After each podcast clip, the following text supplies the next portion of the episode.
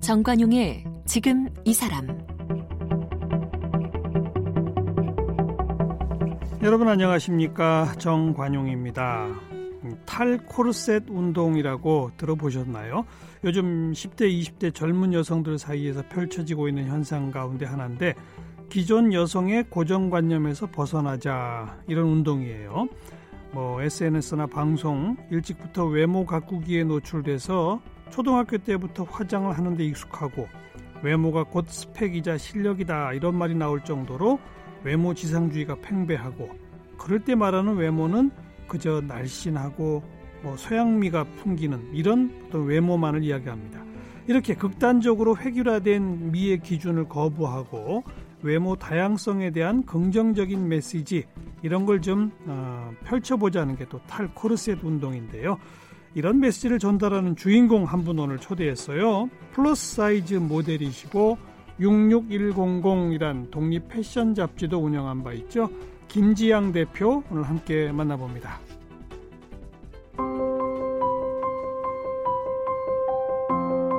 김지양 대표는 한국인 최초로 2010년 미국 최대 플러스 사이즈 패션쇼인 Full Figured Fashion Week에서 플러스 사이즈 모델로 데뷔했습니다. 데뷔 후 패션 브랜드 American Apparel 플러스 사이즈 모델 콘테스트에 참가해 온라인 투표 부문 전 세계 991명 중 8위에 올랐는데요. 현재 플러스 사이즈 쇼핑몰을 운영하면서 모델로 활동하고 있고 독립 패션 잡지 66100의 대표로 다양한 프로젝트를 진행하고 있습니다. 지난해 올해의 양성평등 문화상 시상식에서 신진 여성문화인상을 수상했습니다.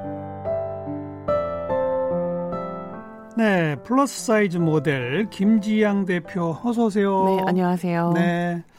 우리 청취자분들 가운데 플러스 네. 사이즈 모델이 뭐야 하는 분 있을 거예요. 음, 네. 우선 개념 설명부터 좀 해주세요. 어떤 분이죠? 어, 보통 모델 하면 이제 키가 크고 음. 뭐 아주 날씬하고 뭐 개성 강한 얼굴 이런 것들을 떠올리실 텐데 음.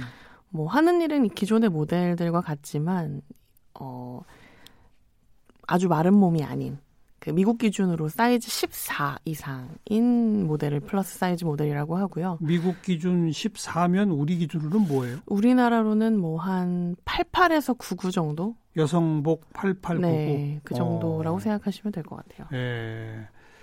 이 남성분들은 8899 그래도 무슨 말인지 못 알아들을 것 같은데. 아마 그러실 것 같아요. 대략 아무튼 살이 좀 많이 찌신 분들. 어, 그렇다고 볼 수는 없고요. 그럼요.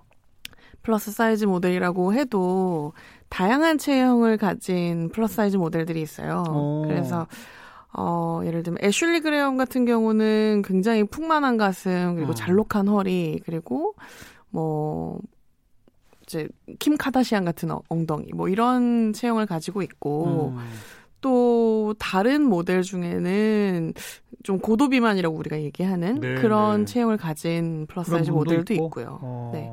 그래서 기존 기본적으로는 외모 다양성 운동에서 출발한 그렇죠, 네, 그렇죠. 네, 모델이라고 생각하시면 될 것 같아요. 그냥 마네킹처럼 생긴 몸매만 예쁘다라고 말하는 그 고정관념을 깨자 이거 아닙니까? 음 그렇기도 하고 이제 뭐 기원을 굳이 따지자면 음. 미국 아시겠지만 뭐 서구 사회의 비만율이라는 게 굉장히 높잖아요. 예, 예. 그래서 실제로 기성복으로 만들어지는 작은 사이즈보다 이제 큰 사이즈 수요들이 점점 늘어나게 됐어요. 당연하죠. 근데 그들이 실제로 제품을 입었을 때 어떤 핏인지 알기가 너무 어려운 거죠. 맞아요. 현실적 필요도 그렇게 있었어요. 그렇죠. 그래서 음. 그때부터 붐이 일어서 이제 점점 점점 수요가 늘어서 지금은 제가 알기로는 미국이나 유럽, 뭐 선진국이라고 우리가 보통 말하는 굉장히 많은 국가에서 플러스 사이즈 모델을 뭐 기본으로 채용하고 있다고 알고 계시면 될 것 같아요. 또 패션쇼도 많고 그런 네, 분들 그렇죠. 그죠? 네. 네. 우리나라는 근데 그리 많지 않죠 아직. 아직까지는 그렇죠. 그렇죠. 네. 어, 김지영 대표는 10년 전이네요. 지난 2010년에 미국에서 데뷔했네요. 네. 어떤 계기예요? 그때 당시에 제가 이제 권고사직 당해서 국내에서 백, 네 그래서 어. 백수인 상태였어요. 그래서 어. 뭘 하면 좋을까라고 고민하던 차에 그때 당시에 도전 슈퍼모델 코리아라고 해서 음. 굉장히 유명한 리얼리티 모델 그 선발 프로그램이 있었어요. 국내 방송에? 어, 원래는 도전 슈퍼모델이라고 하는 미국 프로그램을 음. 한국에서 이제 프랜차이즈화해서 예. 가지고 온 거였는데 예. 거기 캐치프레이즈가 당신이 주인공입니다 였어요. 음. 근데 사람이 살면서 주인공으로 살 기회가 많지가 않잖아요. 근데 한 번 사는 건데 그래도 뭐 평소에 생각해보지 않았던 일이지만 재밌지 않을까? 좋죠. 예. 네, 그래서 도전하게 된 게 여기까지 왔네요. 도전 슈퍼모델에 그 당시에 도전을 했다. 네. 그때는 플러스 사이즈 모델을 뽑는 게 아니었을 거 아니에요. 그 당시 기준이 키 165 이상의 여성이면 됐어요. 무조건. 네. 그래서 어. 어, 뭐, 물론, 최종 엔트리나 이제 TV 방송되는 모델들 중에 플러스 사이즈 모델은 없었지만, 음. 그 이후로는 아마 제가 알기로 최종까지는 아니어도 플러스 사이즈인 여성이 어쨌든 심사에 올라간 적은 있었다는 걸 알고 있어요. 그럼 도전하실 때는, 처음 이거 도전하실 때는 어땠어요? 그때는 제가 이제 서류 심사 합격해서 2차 비키니에 떨어졌어요.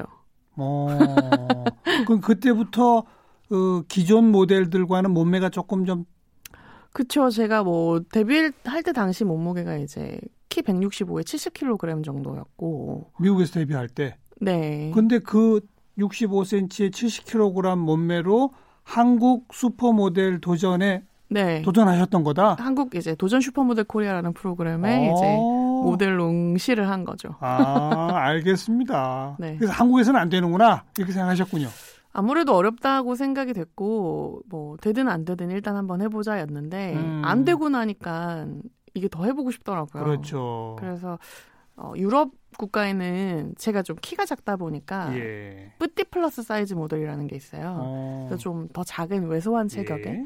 그래서 그쪽으로 이제 캐스팅 투어를 가려던 차에 미국에 이제 패션쇼 열리는 걸 알고 음. 거기서 이제 데뷔를 한 거죠. 그리고 American Apparel 플러스 사이즈 모델 콘테스트가 있네요. 여기는.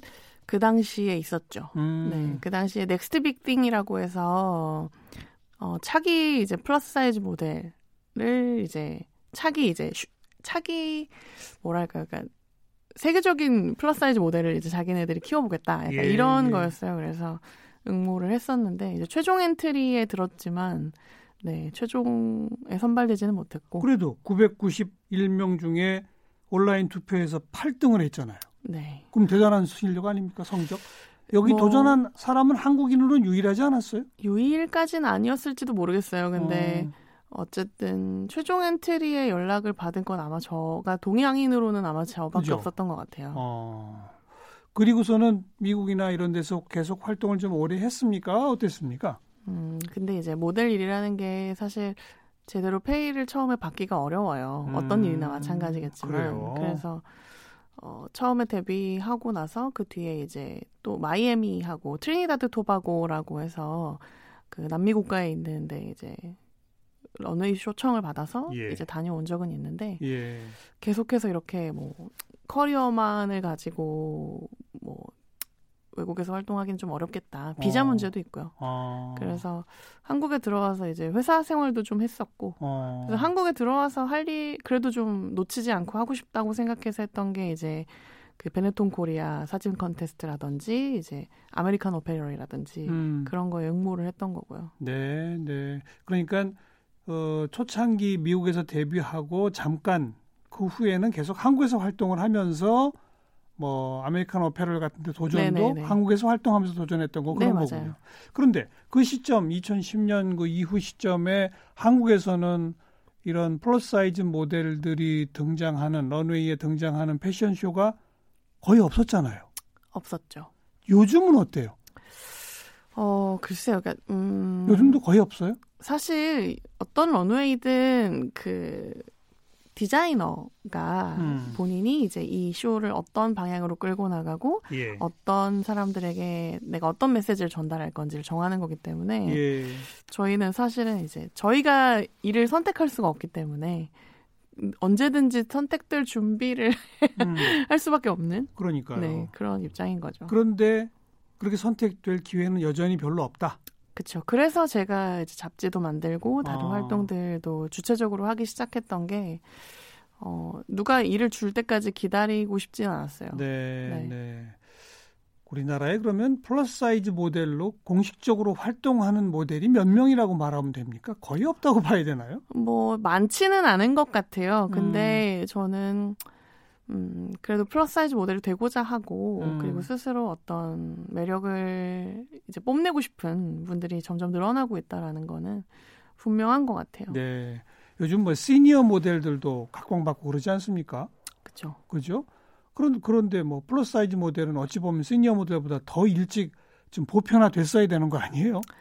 그렇다고 생각이 되는데 음. 아무래도 이제 이 시장의 규모라기보다도 음, 조금 여러 가지가 맞물려 있는 것 같아요. 예, 이게 제가 봤을 때는 아직까지는 사람들이 뚱뚱한 것 그리고 음. 그냥 내 사이즈로 사는 것 이런 것들을 좀 어려워하잖아요. 음. 무조건 다이어트 해야 되고 뭐 TV만 봐도 사실 할머니도 날씬하고 애들도 날씬하고 뭐 아줌마고 모두가 날씬해야만 예. TV에 나오니까요. 예. 네. 그런 어떤 획일화된 매스컴 이것도 참 문제예요, 사실. 그래서 이제 그런 것들을 조금 이제 없애보자. 음. 그리고 더 많은 미디어에 더 다양한 체형의 여성들이 등장해야 한다. 예. 이런 얘기를 하죠. 김지영 대표는 혹시 다이어트나 뭐 이런 데는 도전해 보신 적 없으세요?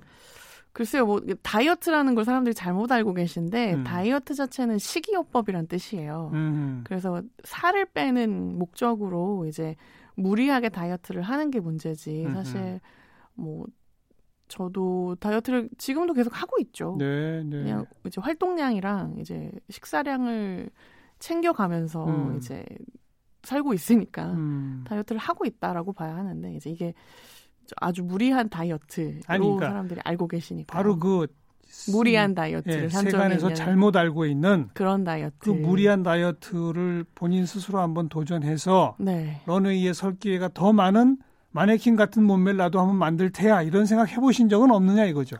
그러고 싶진 않았던 것 같아요. 아예 그런 네, 그러니까 생각 해본 적이 한 번도 없다. 네, 그렇게는 음. 네 생각해 본 적이 없는 것 같아요. 네, 네. 그런데 우리 사회의 고정관념과 인식은 너무 더디게 변하고 그러다 보니 이제 이런저런 사회 활동을 펼치시는데 먼저 네. 보디 그러니까 body positive 운동 네. 이건 어떤 운동입니까? 이건 뭐 제가 했다고 하기보다는 이제 세계적으로 이제 그 내 몸 긍정주의라고 해서 예, 예. 스스로의 사이즈나 이런 거랑 상관없이 자기 자신을 일단 긍정하자라는 예. 움직임이 대두되면서 국내에서도 어. 그런 것들을 좀 이제 뭐 무분별한 다이어트 하지 말기. 그렇죠. 뭐 아니면 뭐 성형 수술이라든지 이런 것들에 맞아요. 굳이 기대지 않고 음. 그냥 나를 좋아해 주기. 뭐 이런 것들을 하는 운동이라고 생각하시면 될 것 같아요. body positive 운동. 네. 그리고 66100이라는 잡지. 네. 이거는 뭐 지금 몇 년 지난 몇 년은 안 나오고 있다고요? 네, 이게 아무래도 사실 독립 매거진이고 음. 광고가 없다 보니까 어. 제가 혼자서 운영하기가 사실 쉽지 않았어요. 돈이 많이 들어가죠.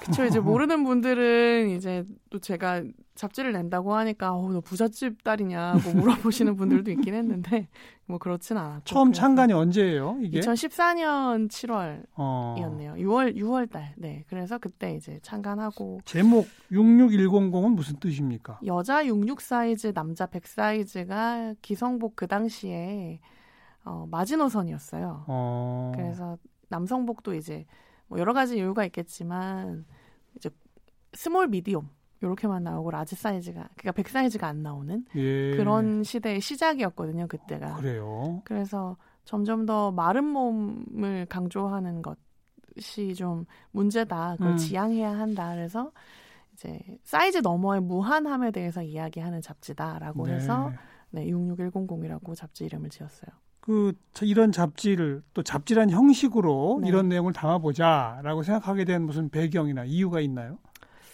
음, 아무래도 매체에서 다양한 몸을 다루는 게 중요한데 음. 패션지에 플러스 사이즈 모델 등장한 거 아마 거의 못 보셨을 거예요. 그렇죠. 그래서 여성지나 이런 것들에 내 자리가 없다면 내가 음. 내 자리를 만들어 봐야지. 아예 잡지를 새로 만들어야 되겠다. 네, 그 당시에 이제 뭐 독립 출판 이런 형태로 음. 자신들이 하고 싶은 이야기를 하는 것들이 좀 약간 크게 붐이었고 예. 그래서 네, 저도 한번 해보고자. 주요 독자층들은 어떤 분들이었어요?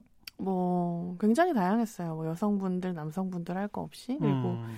엄마가 사다 엄마가 딸에게 사다 주는 경우들도 있었고요. 그리고 친구가 음. 이제 다이어트나 외모 강박으로 고민하는 친구에게 사다 주기도 하고 예. 네, 그런 분들이 좀 많이 보셨죠. 예, 예. 그런데 이제 재정난으로 지금 발간을 못 하고 있는데 네. 다시 하실 계획인가요? 올해는 저희가 이제 조금 오랫동안 그 신간을 준비하고 있었어요. 근데 음, 올해는 마무리를 해서 선보이고자 예, 노력하고 있습니다. 네, 네. 여기에는 어떤 내용들이 주로 담겨요? 음, 이제껏 만들었던, 그러니까 지나면서 조금씩 내용이 변한 것 같아요. 음. 처음에는 아주 뭐 보편적인 여성 패션지의 내용들이 많이 들어갔어요. 뭐 화보라든지, 음. 뭐 화장이라든지, 음. 뭐, 뭐 이런 것들, 옷 같은 정보. 그런 화보, 화장, 뭐 의상 그런 데에 등장하는 분들은 대, 대배 대체로 전부 저희는 플러스 사이즈. 플러스 사이즈. 모델들로만 채워져 있는 네. 여성 화보 잡지 이런 네. 식의 아 머릿속에 그림이 딱 그려지네요. 근데 어. 이제 지나면서 저희가 좀 더 다양한 것들을 다뤄야겠다라고 예. 생각이 돼서 예. 뭐 예를 들면 뭐 그런 세계적인 뭐 외모 다양성 운동이라든지 뭐 플러스 사이즈 모델이라든지 음, 뭐 이런 것들을 좀 소개하기도 했고요. 네. 이 잡지 통해서 뭐 body 이미지 캠페인, 네, makeover 프로젝트 네네. 이런 것들을 했다고요. 그 당시에는 음 이제 스스로 여성분들이 내가 뚱뚱하거나 음. 좀 못생겼다고 생각하면 자신감이 없고 그냥 꾸밈 자체를 포기하는 경우들이 있었어요. 예, 예. 그래서 그런 분들한테 좀 도움을 드리고자 그 당시에 좀 했었던 하나의 잡지 안에 있는 어, 꼭지였고 그러니까요. 그게 네. 어떤 내용이에요? body 이미지 캠페인?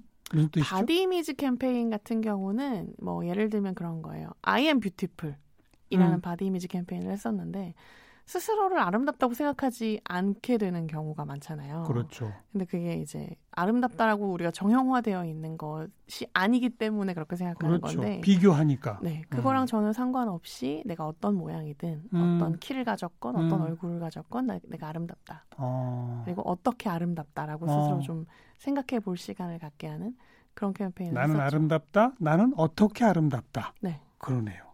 makeover 프로젝트라는 건 뭐예요? makeover는 아까 말씀드린 것처럼 그렇게 해서 이제 뭐 화장법이나 예. 뭐 옷을 바, 어떻게 입으면 좋을지 이런 예. 것들을 좀 코칭해 드리는 타임이었고 예. 근데 지금 만약에 해보라고 하면 조금 다르게 했을 것 같아요. 네, 화장법이나 뭐 이런 것들도 중요하지만 어떻게 하면 내가 나로 살 수 있을지에 대해서 음. 조금 더 같이 이야기하는 시간을 가지는 거 네, 그런 것들을 했을 것 같네요. 화장법보다는 어떻게 하면 나로 사느냐, 나의 네. 당당함, 나의 개성 이런 거네요.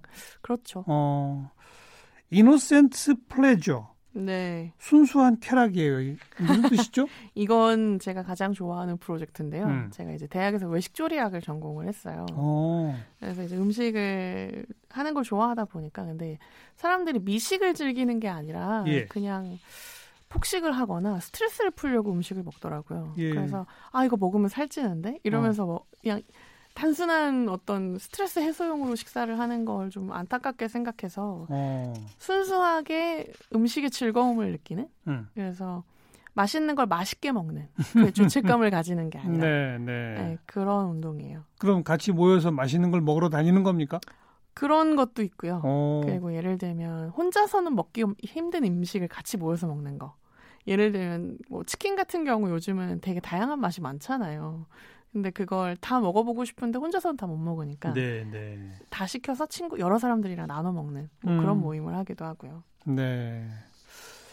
요즘 탈 코르셋 운동이라고 펼쳐지는 거 어찌 보면 그 선구자 아니세요?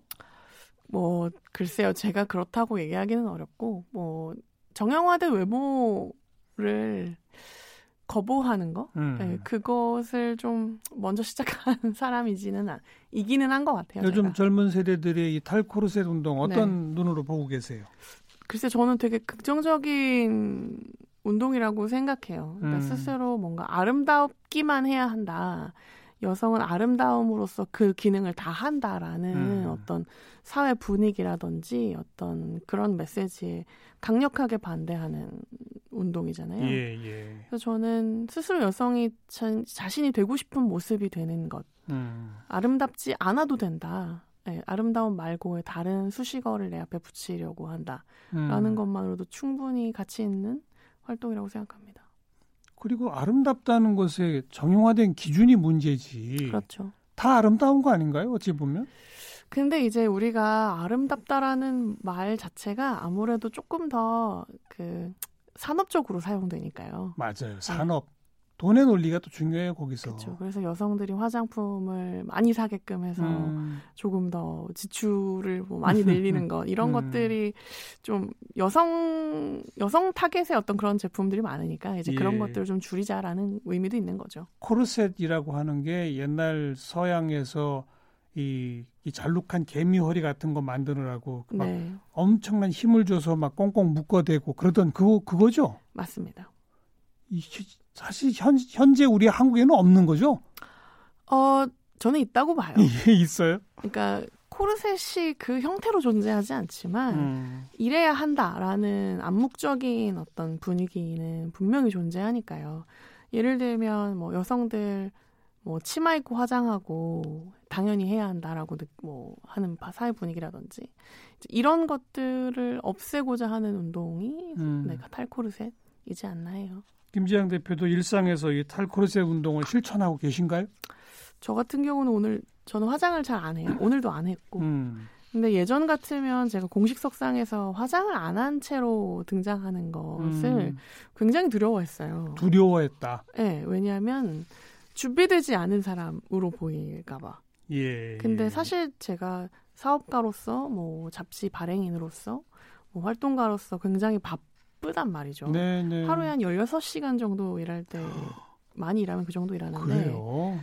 근데 이제 화장을 그걸 아침에 해서 16시간 하고 있다고 생각해 보세요. 얼마나 불편하겠어요. 어. 근데 아 이거 뭔가 잘못됐는데 라는 걸 느끼기 시작했던 것 같아요. 저도. 음. 그래서 한 1, 2년 전부터는 네, 화장 거의 안 한 채로 활동을 하고 있고 뭐 음. 특별한 경우 그리고 이제 제가 기분 좋게 하고 싶은 때 음. 네, 그럴 때만 종종 하고 있어요. 공식적 자리에 가더라도 이제 네. 두렵지 않다. 어, 화장이 예의, 예의가 아니다라는 음. 생각을 저도 좀 하게 된 것 같아요. 네, 네. 정말로 뭔가 준비된 게 필요하다면 화장이 아니라 뭐 그 자리에서 인터뷰 자리라면 인터뷰 내용을 좀 더 숙지한다든지 예, 예. 아니면 뭐 그런 것들이 더 중요하지 않나 하는 음. 거죠. 음. 근데 16시간씩이나 일을 해요? 뭐 매일은 아니겠죠. 작년에 그래서 좀 건강을 좀 많이 해쳤어요. 아이고, 네, 어. 작년, 재작년 그리고 이제 뭐 방송 활동 잠깐 한 것들 뭐 네, 이런 것들이 네. 뭐 아무래도 일이 많다 보니까 예, 예.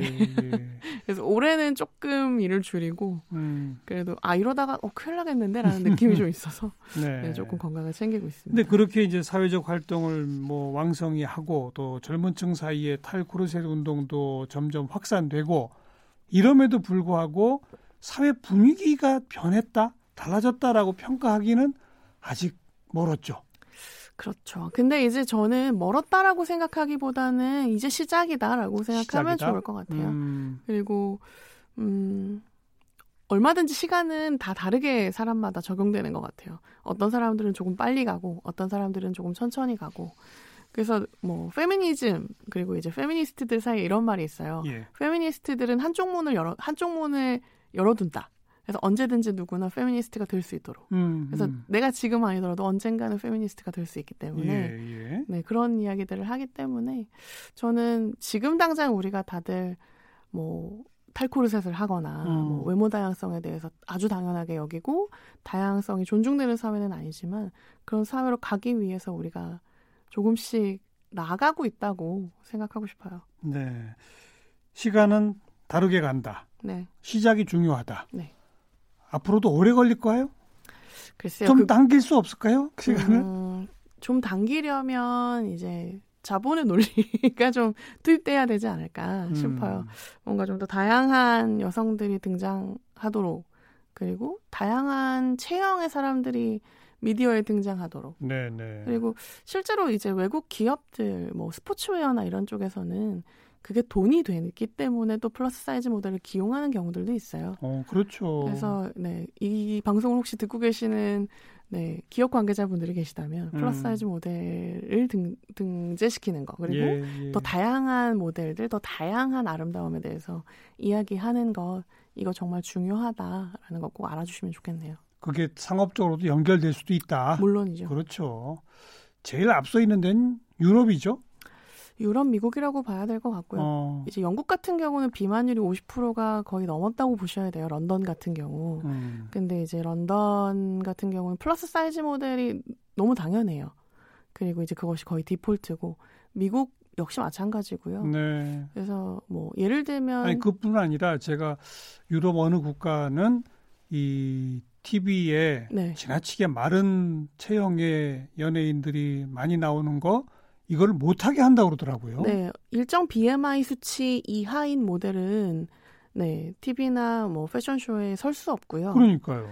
그것이 왜냐하면 굉장히 큰 사회 문제로 대두된 게그 섭식 장애로 맞아요. 굉장히 많은 10대 여성들이 이제 유럽에서 죽었어요. 그러니까요. 네. 어. 그래서 정신 그러니까 정신 질환 정신 질환 어 중에서 가장 높은 사망률을 가지는 게 섭식장애입니다. 어. 그래서 우리나라에서는 아직 공식적으로 집계가 되거나 아니면 뭐 연구가 되거나 하는 부분이 조금 미흡하지만 예, 예. 유럽에서는 굉장히 큰 문제였고 음. 그런 문제들을 해결하기 위해서 어, 사회적으로도 이제 법제적으로도 노력을 하고 있는 지점이고 네. 그 유럽의 어느 국가에서는 어떤 브랜드에서 여성 브랜드 여성복 브랜드에서는 plus size를 반드시 팔아야 하는 어. 네. 그런 법도 네, 실행되어 있어요. 그래요. 네. 우리는 그 TV 방송부터 좀 바뀌어야 되겠네요. 그렇죠. 그죠? 네. 공영 방송에서부터 노력해 주시면 좋을 것 같네요. KBS부터 좀 시작을 해야 될 텐데. 네, 맞습니다. 네, 제가 강력히 한번 외쳐보겠습니다. 꼭 그렇게 해주십시오. 어, 뭐 심지어 법까지 만들어서 plus size 옷을 팔도록 하고 네. 너무 마른 체형의 사람들은 TV에 못 나가게 하고 네. 그런 사회가 우리도 좀 돼야 될 텐데. 그렇죠. 김지양 대표가 더 좀 하실 일이 많네요. 제가 그래서 잠을 못 잡니다. 플러스 사이즈 모델 그리고 66100 잡지의 발행인이죠. 김지양 대표 잡지 복간 빨리 기대하겠습니다. 고맙습니다. 네, 고맙습니다.